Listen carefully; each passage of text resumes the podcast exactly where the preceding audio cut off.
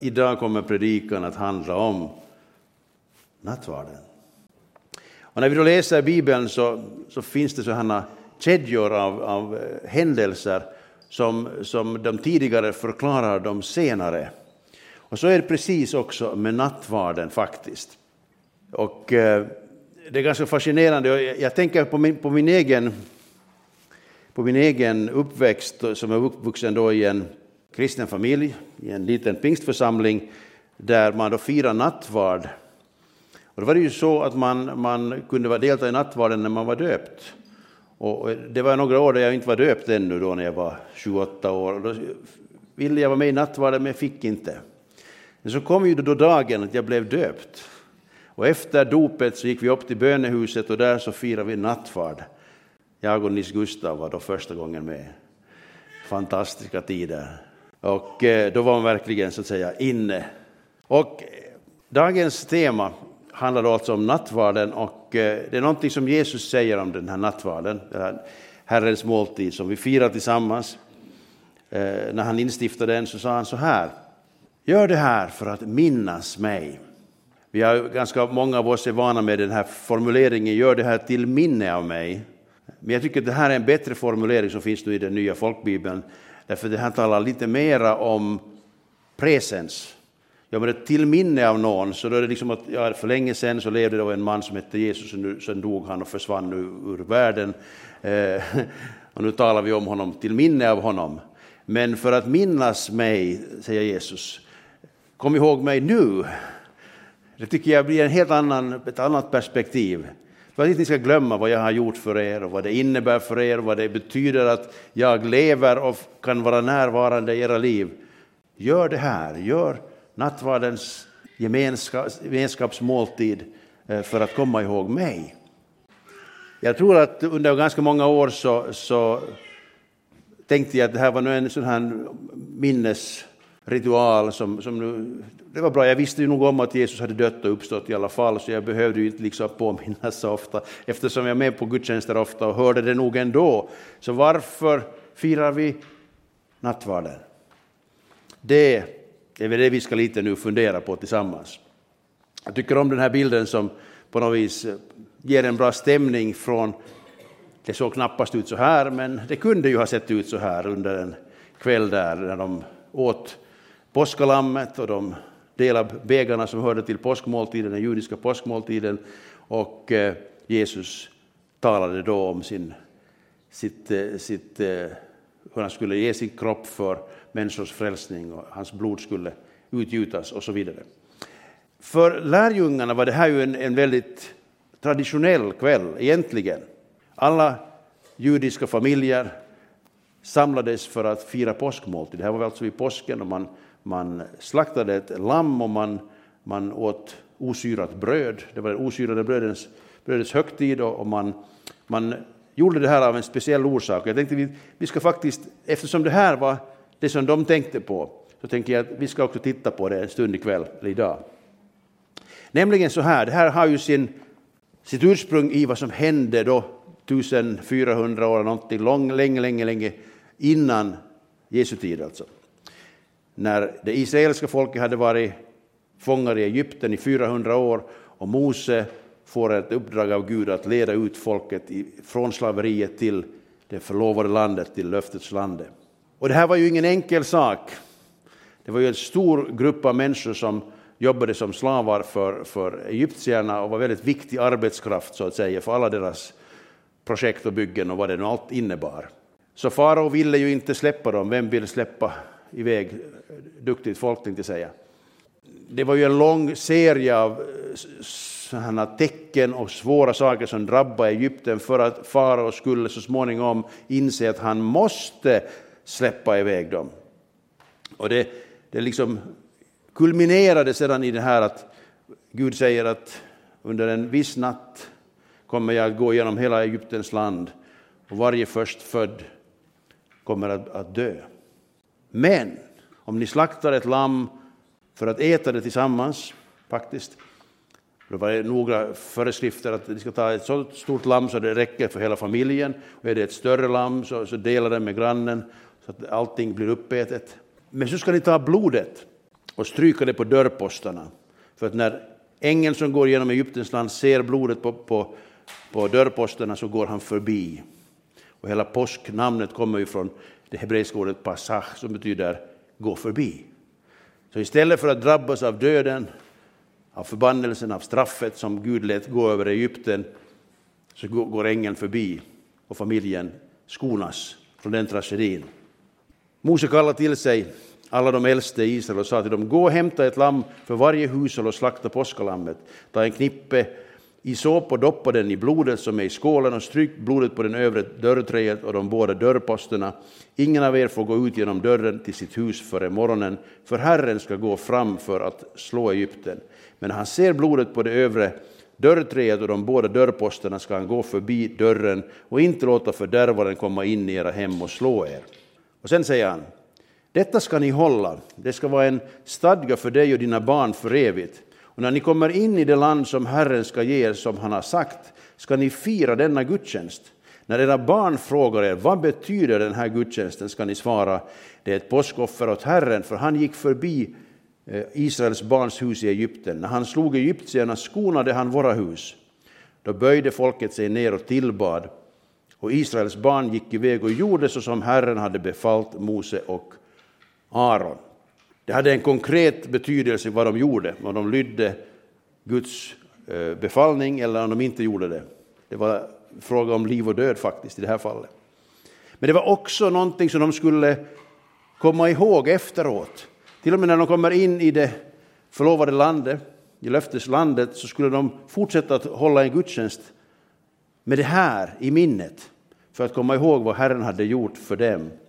Och i samma anda så kom det en annan, eh, ett annat arrangemang som också hade att göra med den här flykten ifrån Egypten eller eh, resan bort från Egyptens land.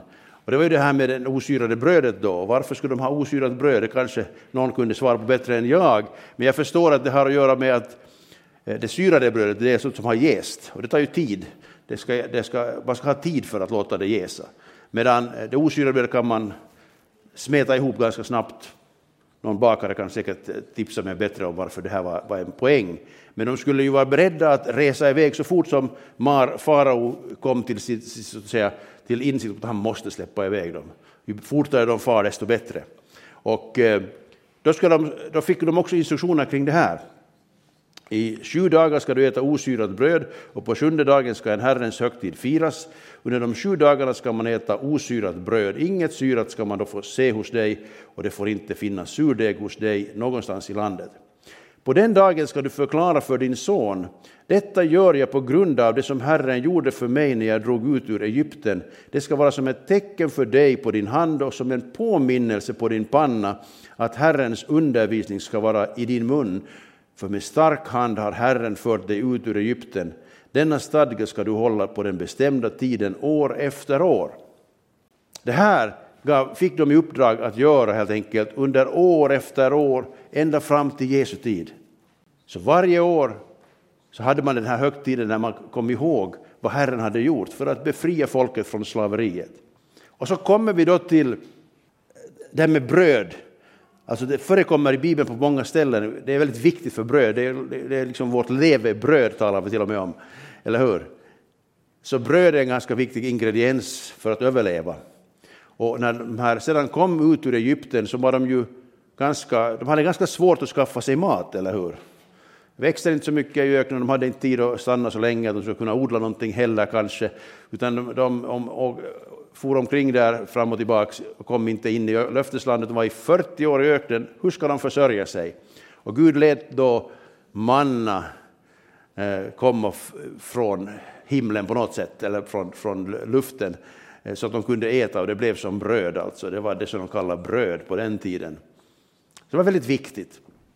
Och det här tar Jesus upp sedan Förutom att han ska fira påskmåltid med sina lärjungar, vi kommer tillbaka till det om en liten stund, men så talar han om brödet som Gud ger. Och de var ju väldigt tacksamma när han gjorde matunder, eller hur? Han, mättade 5000 män plus barn, kvinnor och barn. Så när han då sedan for vidare från det stället så for de efter dem, för de ville ju ha mera godsaker av Jesus.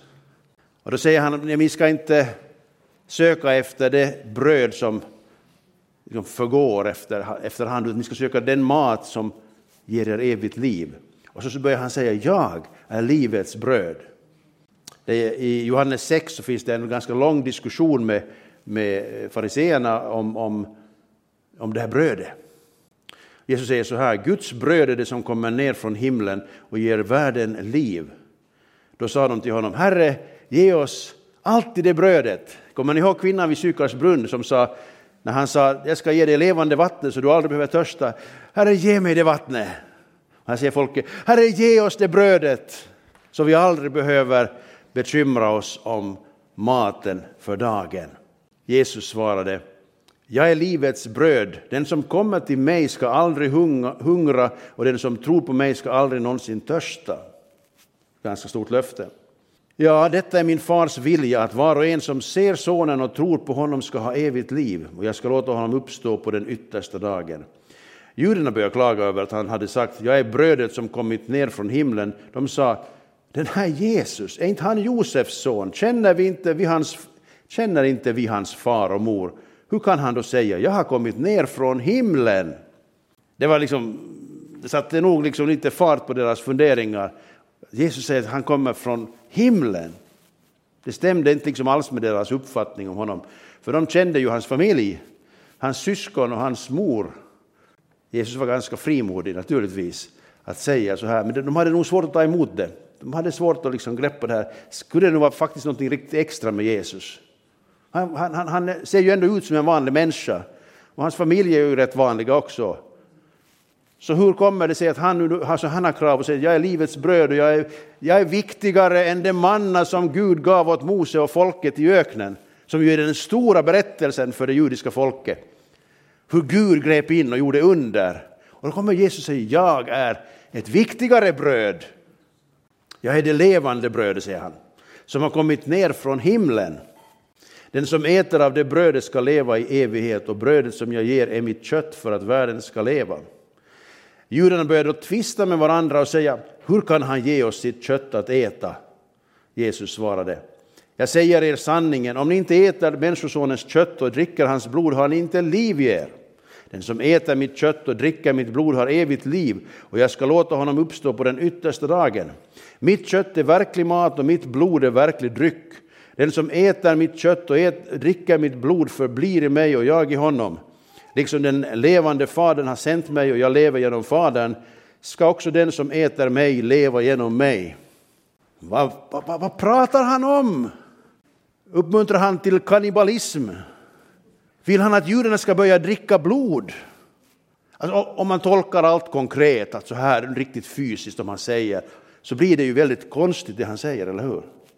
Och det här har ju blivit lite kontroversiellt, det här är en av de stora skiljelinjerna i de stora kyrkorna i världen, hur vi tolkar också nattvardens liksom, eh, innebörd och innehåll. Och när Jesus säger att det här, är, det här är mitt blod, det här är förbundsblodet, Eh, det här är mitt kött. Och en del tänker det väldigt konkret, andra tänker det mera som en bild, mera som en, ett, ett försök att beskriva en större verklighet, en andlig verklighet som finns i de här begreppen.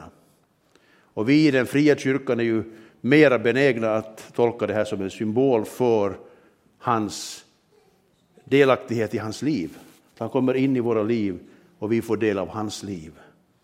Det är på något vis det här att äta hans kött. Och det att dricka hans blod är ju att acceptera att han har dött för oss och hans, när han lät sitt blod utgjutas så innebar det försoning för vår del.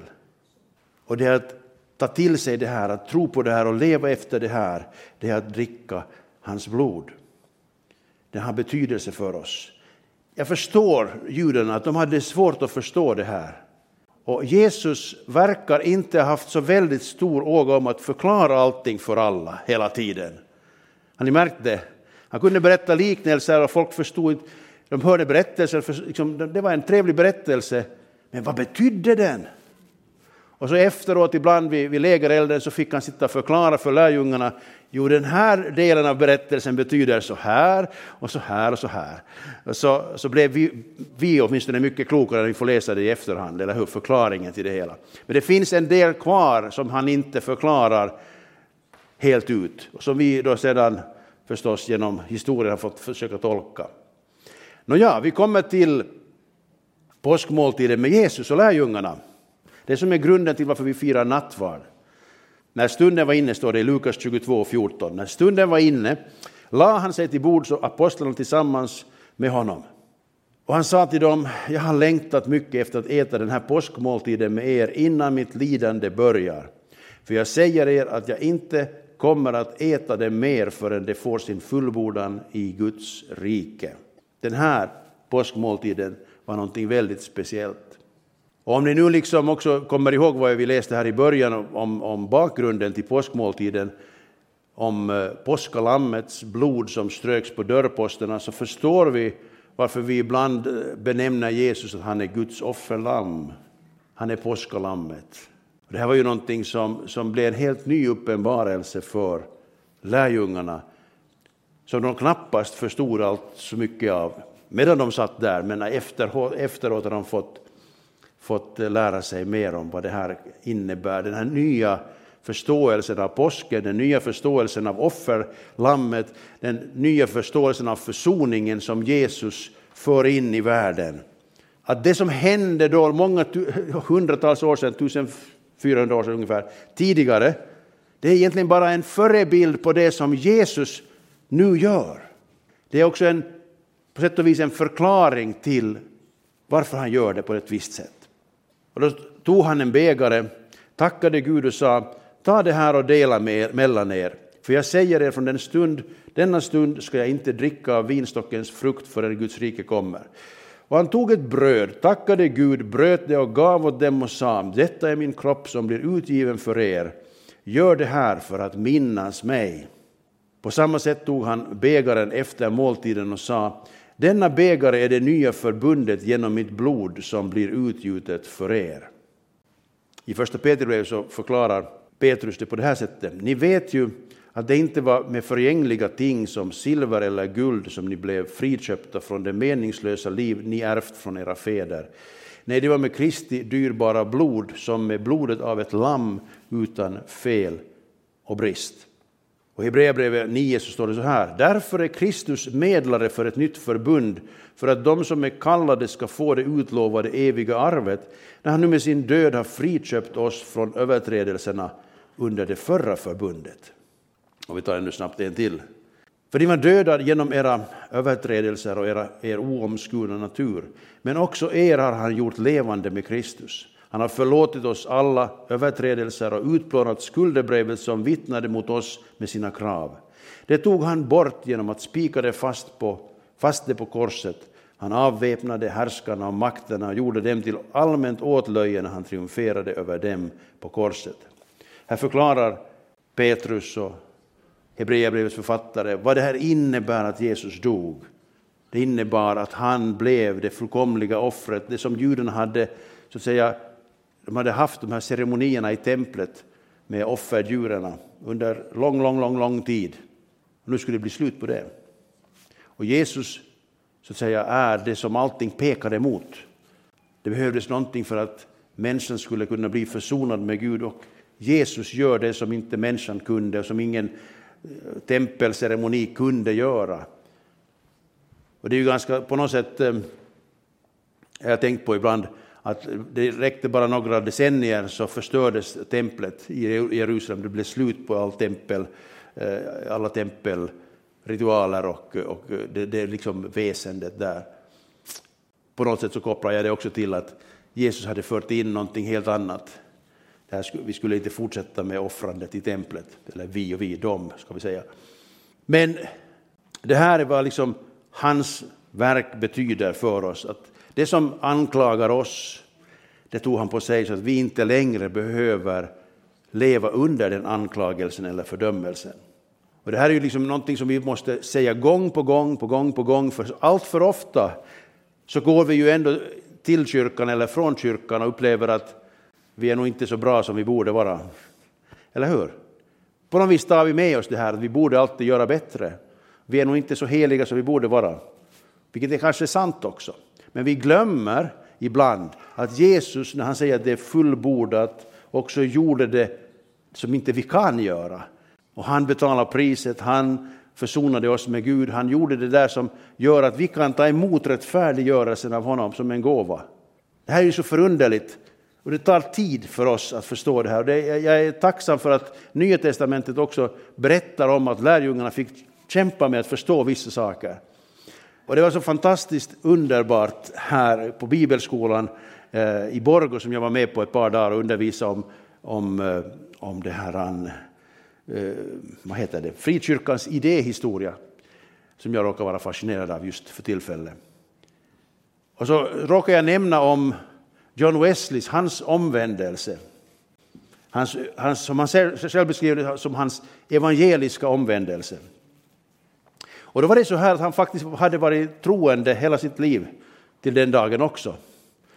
Men han hade alltid tänkt så här, jag måste bli lite bättre, jag måste bli lite heligare, jag måste... Så kanske Gud ger mig rättfärdigheten sedan som gåva eller som belöning. Och plötsligt så får han hjälp av en moraviansk präst eller pastor som hjälper honom förstå att det är precis tvärtom. Att du får i nåd, av nåd ta emot denna gåva som rättfärdiggörelsen innebär och som nattvarden talar om. Så du blir fullständigt rättfärdiggjord tack vare Jesus. Sen kommer han nog med den helige Ande och ordet och församlingen som hjälp att berätta för dig att du behöver också jobba med vissa saker, du behöver lägga bort vissa saker, dåliga ovanor, saker som är helt fel. Det behöver du ändra på naturligtvis. Men det är inte det som är din rättfärdighet, utan det är Jesus som är din rättfärdighet. Det är vad nattvarden talar om oss, talar om till för oss.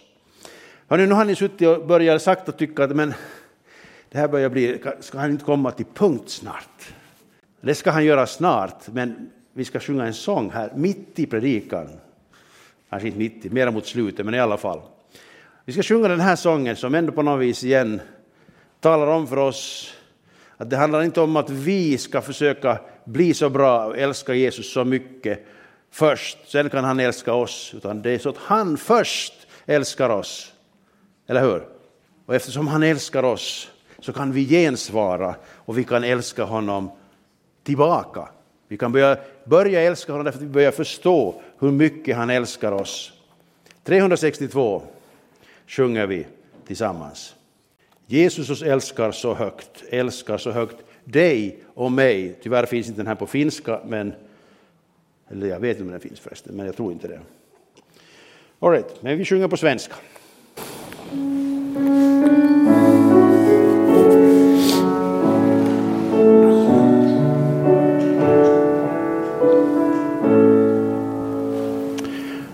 Jesus oss älskar så högt, älskar så högt dig och mig. Han gav sitt liv, han utgav sig själv. Jesus dig älskar, Jesus mig älskar, älskar så högt dig och mig. Han gav sitt liv på ett kors. Om du vill och vågar så kan du viska till dig själv. Jesus älskar mig. Det är en fantastisk sanning och en fantastisk upptäckt och insikt. När den slanten faller ner, då vaknar kärleken att han älskar mig trots allt. Aj, aj, aj, han är fantastisk. Nu ska vi gå bara kort här till församlingen i Korint. Det är någon som har varit i Korint? Inte ännu. Vet ni var Korint finns då? Vet ni inte var Korint finns? Vad roligt, för då ska jag få berätta det för er. Att Korint finns ju där i nuvarande Grekland på det här Peloponnesos sundet, eller näset ska vi säga. Här i mitten, mitten av, av eh, kartbilden som ni ser här. Så där har vi Korint och Korint är här och de här andra fyra vita rutorna här det är alltså platser dit Jesus, eh, Paulus sände brev som vi kan läsa i Nya Testamentet. Och de här röda eh, städerna här, det är de här städerna som nämns i Uppenbarelseboken. Så det, här är, det händer mycket i Grekland och, och det som nu heter Turkiet eh, på den här tiden, eh, apostlatiden så att säga. Men i Korint, där startar Paulus en församling tillsammans med Priscilla och Aquila och en massa andra medhjälpare. Och eh, det här var ju igen, precis som vi tidigare talade om Efesus, så är det här då en romersk stad, eller det var ju under romersk så att säga, styre under många år. Det hade funnits redan i 900 år tidigare, men därför det här var en väldigt strategiskt viktig plats, det här näset över, eh, över, eh, som man kunde liksom med ganska kort sträcka transportera varor, så kom man mycket lättare undan. Behövde inte ta den långa vägen runt Peloponnesos. Och eh, den här staden på Jesu tid och på apostlarnas tid så var ju då fortfarande en betydande stad och hade alla de här eh, rekvisitan som man hade i de romerska städerna med teater och med tempel för alla de olika gudarna som man hade och, diverse andra eh, ämbetshus och så vidare, förutom alla som bodde där. Det var också en stad där det fanns då som sagt ett, många tempel. Det fanns ett tempel för Afrodite och ett tempel för Apollo de här romerska och grekiska gudavärldarna var ju närvarande väldigt mycket. Det som var speciellt kanske just då i Korint var att det här var då eh, förknippat Afrodites tempel, speciellt då med, med tempelprostitution, så dit kom ju mycket folk också av den orsaken. Män då i första hand, men det fanns också kvinnor kan jag tänka mig som utnyttjade tjänsterna. Så det var en väldigt eh, stor skillnad mellan församlingen så småningom och eh, den här vanliga eh, livsstilen i den här staden. Men där startade en församling som nog hade sina utmaningar, inte minst på det sexuella området. Det finns beskrivet i breven. Och när Paulus skriver till Korinterna säger han, jag tackar Gud för den stora nåd som Gud har gett åt er. och sen börjar han berätta ja, men ni har lite saker ni behöver jobba med. Och eh, då kommer vi till nattvarden som ni vet, så, så det är där vi hittar i de här instruktionerna som han ger till de här som bor i Korint, i församlingen i Korint, så han behövde också liksom hjälpa dem att fira Herrens måltid på ett bra sätt som det liksom tjänar sitt syfte och sin idé. Eh, att påminna om vad Jesus har gjort och vad han gör och vad han kommer att göra. Och eh, vi ska ta och läsa texter som vi nu inte brukar läsa vid nattvarden. Vi kommer till de här centrala orden naturligtvis också så småningom, så du kan sitta lugnt. Men jag tycker det är belysande att läsa det som Paulus skriver före vi kommer till de där kända orden. Men före det så, så hinner han säga alltså så här. När, när jag nu ger dessa föreskrifter berömmer jag er inte. För era sammankomster är mer till skada än till nytta. Han skräder inte med orden.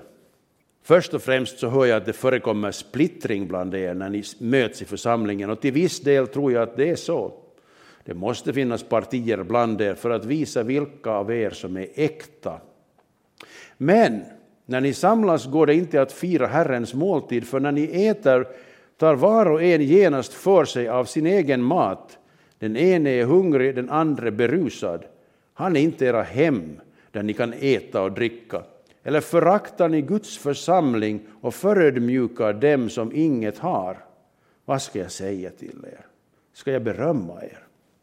Nej, för det här kan jag inte berömma er. Sen liksom den här bilden av församlingens möten när man skulle ha kärleksmåltid, man skulle ha Herrens måltid. Och den var ju liksom förknippad med en måltid. Det var ju inte så att man bara hade en liten kopp och en liten oblat. det var ju en full middag. Det var ju börja med påskalammet, eller hur? På Jesus, I Jesu säga, upplägg. Det var där, i den måltiden, som också den här påminnelsen om vad Jesus har gett för oss, när han har gett sitt, offra sitt liv och, eh, och eh, sitt blod för, för vår skull. Men de började fortsätta att ha måltid, men det, det var inget knytkalas så att alla hämtade till bordet och så fick alla äta. Utan alla hade sin matsäck med och så åt de från sitt. Och de rika hade mycket med sig, de fattiga hade ingenting. Och det blev en social uppdelning mellan fattiga och rika i församlingen. Och det är klart att det inte var någon bra stämning. på det mötet. Och då skulle de ha sen Herrens måltid, fira till minne av Jesus, eller för att minnas Jesus också den här måltiden. Och liksom, den blandades ihop med den här konstiga stämningen av avundsjuka och missunnsamhet. och vad det nu kanske då förekom där. Ni kan, ni kan sätta er in, liksom, bara tänka hur, hur det månne lät och såg ut i den här församlingen när de hade sin måltid och de skulle fira Herrens måltid. Det funkar inte så bra. Och det är kanske därför han måste undervisa dem naturligtvis. Eh, för han säger ju så här i ett tidigare kapitel i samma brev. Välsignelsens bägare som vi välsignar, är den inte gemenskap med Kristi blod? Om det var så att de inte ens hade bägare, de här fattiga, de var liksom utestängda från hela den här gemenskapen. Brödet som vi bryter, är det inte gemenskap med Kristi kropp? Eftersom brödet är ett är vi som är många en enda kropp, för, vi är all, för alla får vi del av ett och samma bröd. Här finns det liksom, kan man försöka fundera, hur hänger det här nu ihop? Här är det Kristi kropp, och så är vi alla en kropp, så är vi som församling Kristi kropp. Det är många begrepp som vi får fundera på här. Men det som ändå är, är, viktigt, som han då lyfter fram här, är det att Herrens måltid ska egentligen vara ett uttryck också för vår gemenskap. Vi delar brödet för att vi alla hör ihop, för att vi alla är en del av det nya förbundets folk. Det är inte bara så att vi har ett förbund individuellt med Gud, utan vi har också ett förbund med varandra.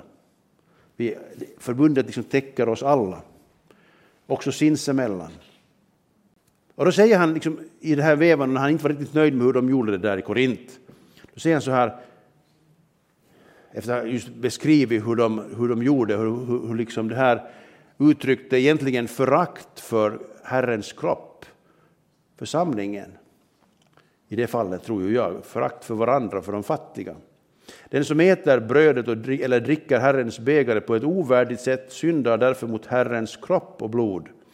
Var och en ska pröva sig själv och så äta av brödet och dricka av bägaren. Den som äter och dricker utan att urskilja Herrens kropp, han äter och dricker en dom över sig Därför finns det många svaga och sjuka bland er och ganska många är insomnade. Om vi gick till rätta med oss själva skulle vi slippa att bli dömda. Men när vi döms fostras vi av Herren för att inte bli fördömda tillsammans med världen. Där kan man också läsa med lite olika glasögon. Men jag tänker också här att här finns det också den här dimensionen att man så att säga dels inte avskiljer det här Herrens måltid från all den andra maten att man inte på det sättet urskiljer Herrens kropp och blod. Men det kan också vara det att man inte ser och tar hänsyn till Herrens kropp. Kristi kropp, församlingen, de fattiga ibland dem. Det var ju det som han just hade beskrivit, att ni föraktar de fattiga när ni inte tar in dem i gemenskapen och låter dem få dela måltiden. Man kan inte fira Herrens måltid på en sån här, sån här grund. Och jag tänker att åtminstone finns det en, en dimension i den här texten som också talar om att man behöver se varandra, man behöver ta hand om varandra. Då kan man också fira Herrens måltid tillsammans. Vi tolkar den här ofta väldigt så här um, individuellt. Är jag nu tillräckligt duktig? Det, här, det, finns, det finns fortfarande i, i kyrkans olika förgreningar Eh, den här tanken, man ska liksom först ska man gå och bikta sig och så ska man liksom eh, göra vissa saker för att förtjäna sin helgelse och sin rättfärdiggörelse. Och sen får man nåden att gå till nattvarden.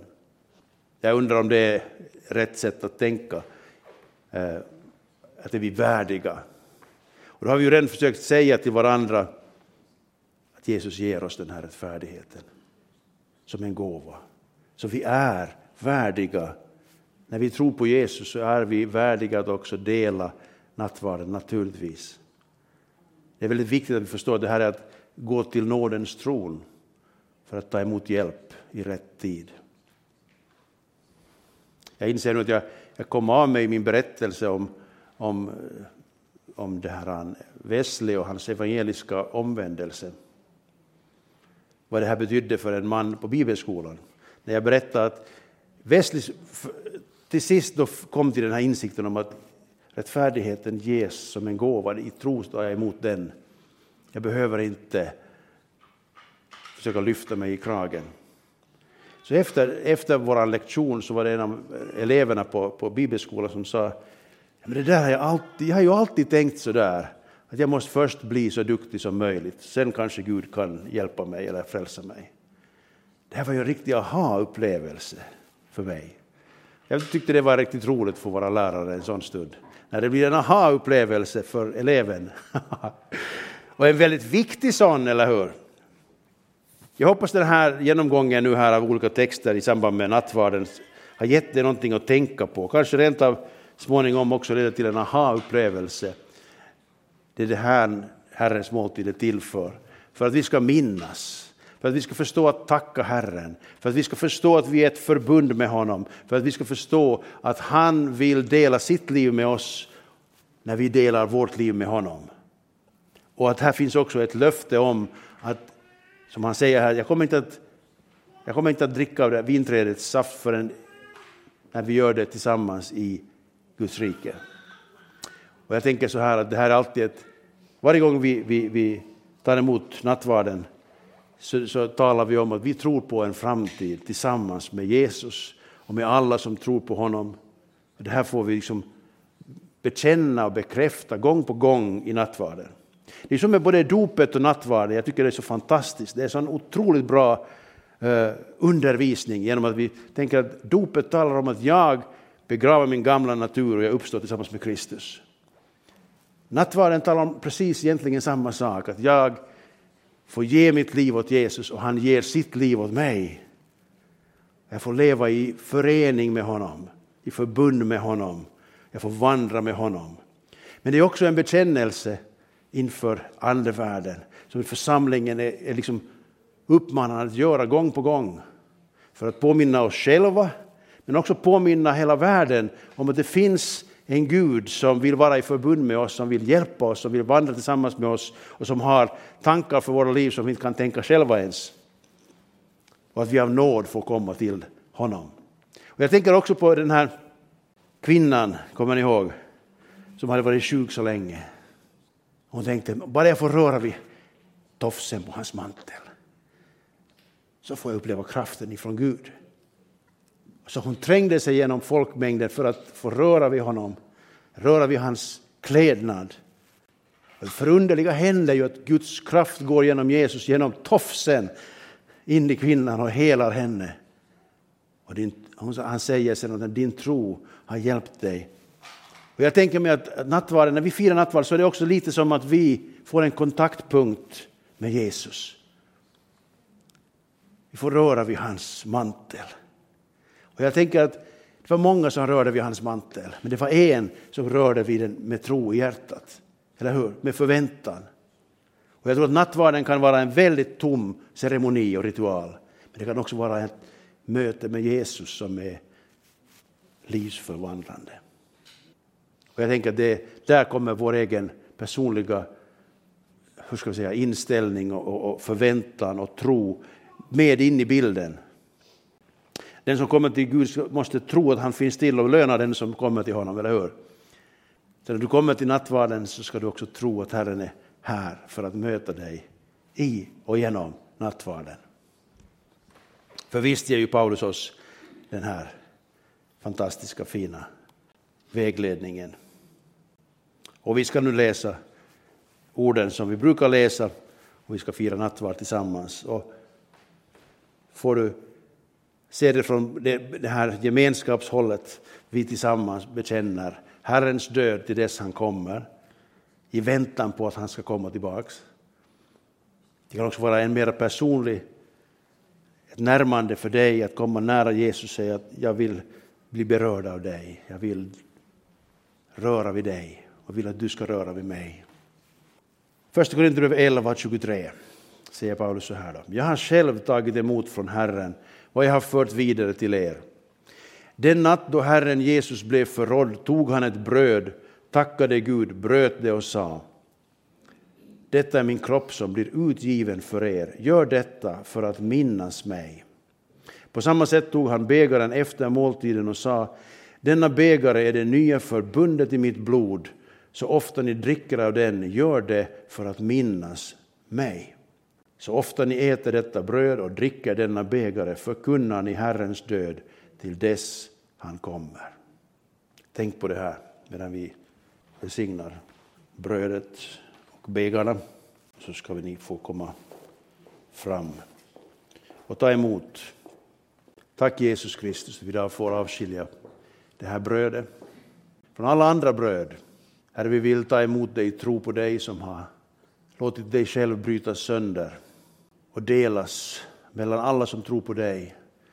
Tack för att du också talar till oss om att vi är alla ett. Vi är alla del i samma familj, i samma folk.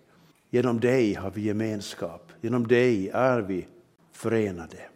Tack Herre för att vi får ta emot det här i tro på dig, att du Herre vill röra vid våra, vår ande, själ och kropp den här stunden. Tack för att vi får vara delaktiga i din död, men också i din uppståndelse. Tack för att vi får ta emot ditt liv i våra liv. Herre, det liv som övervinner mörkret, det liv som övervinner döden, det liv som är evigt, det liv som bara du kan ge, men som vi får ta emot som en gåva idag, i tro på dig. Tack Jesus för att du gav ditt liv för att vi skulle få liv av dig. Tack för att du idag lever för att be för oss, för att sända den helige Ande till vår hjälp, för att också utrusta oss och stärka oss och hela oss och vägleda oss. Tack vi får allt det här i tron på din försoningsdöd, på det verk du gjorde på Golgata. Tack för att vi idag får bekänna oss till denna tro. Tack för att vi idag får ta emot den här välsignelsen ifrån dig. Amen.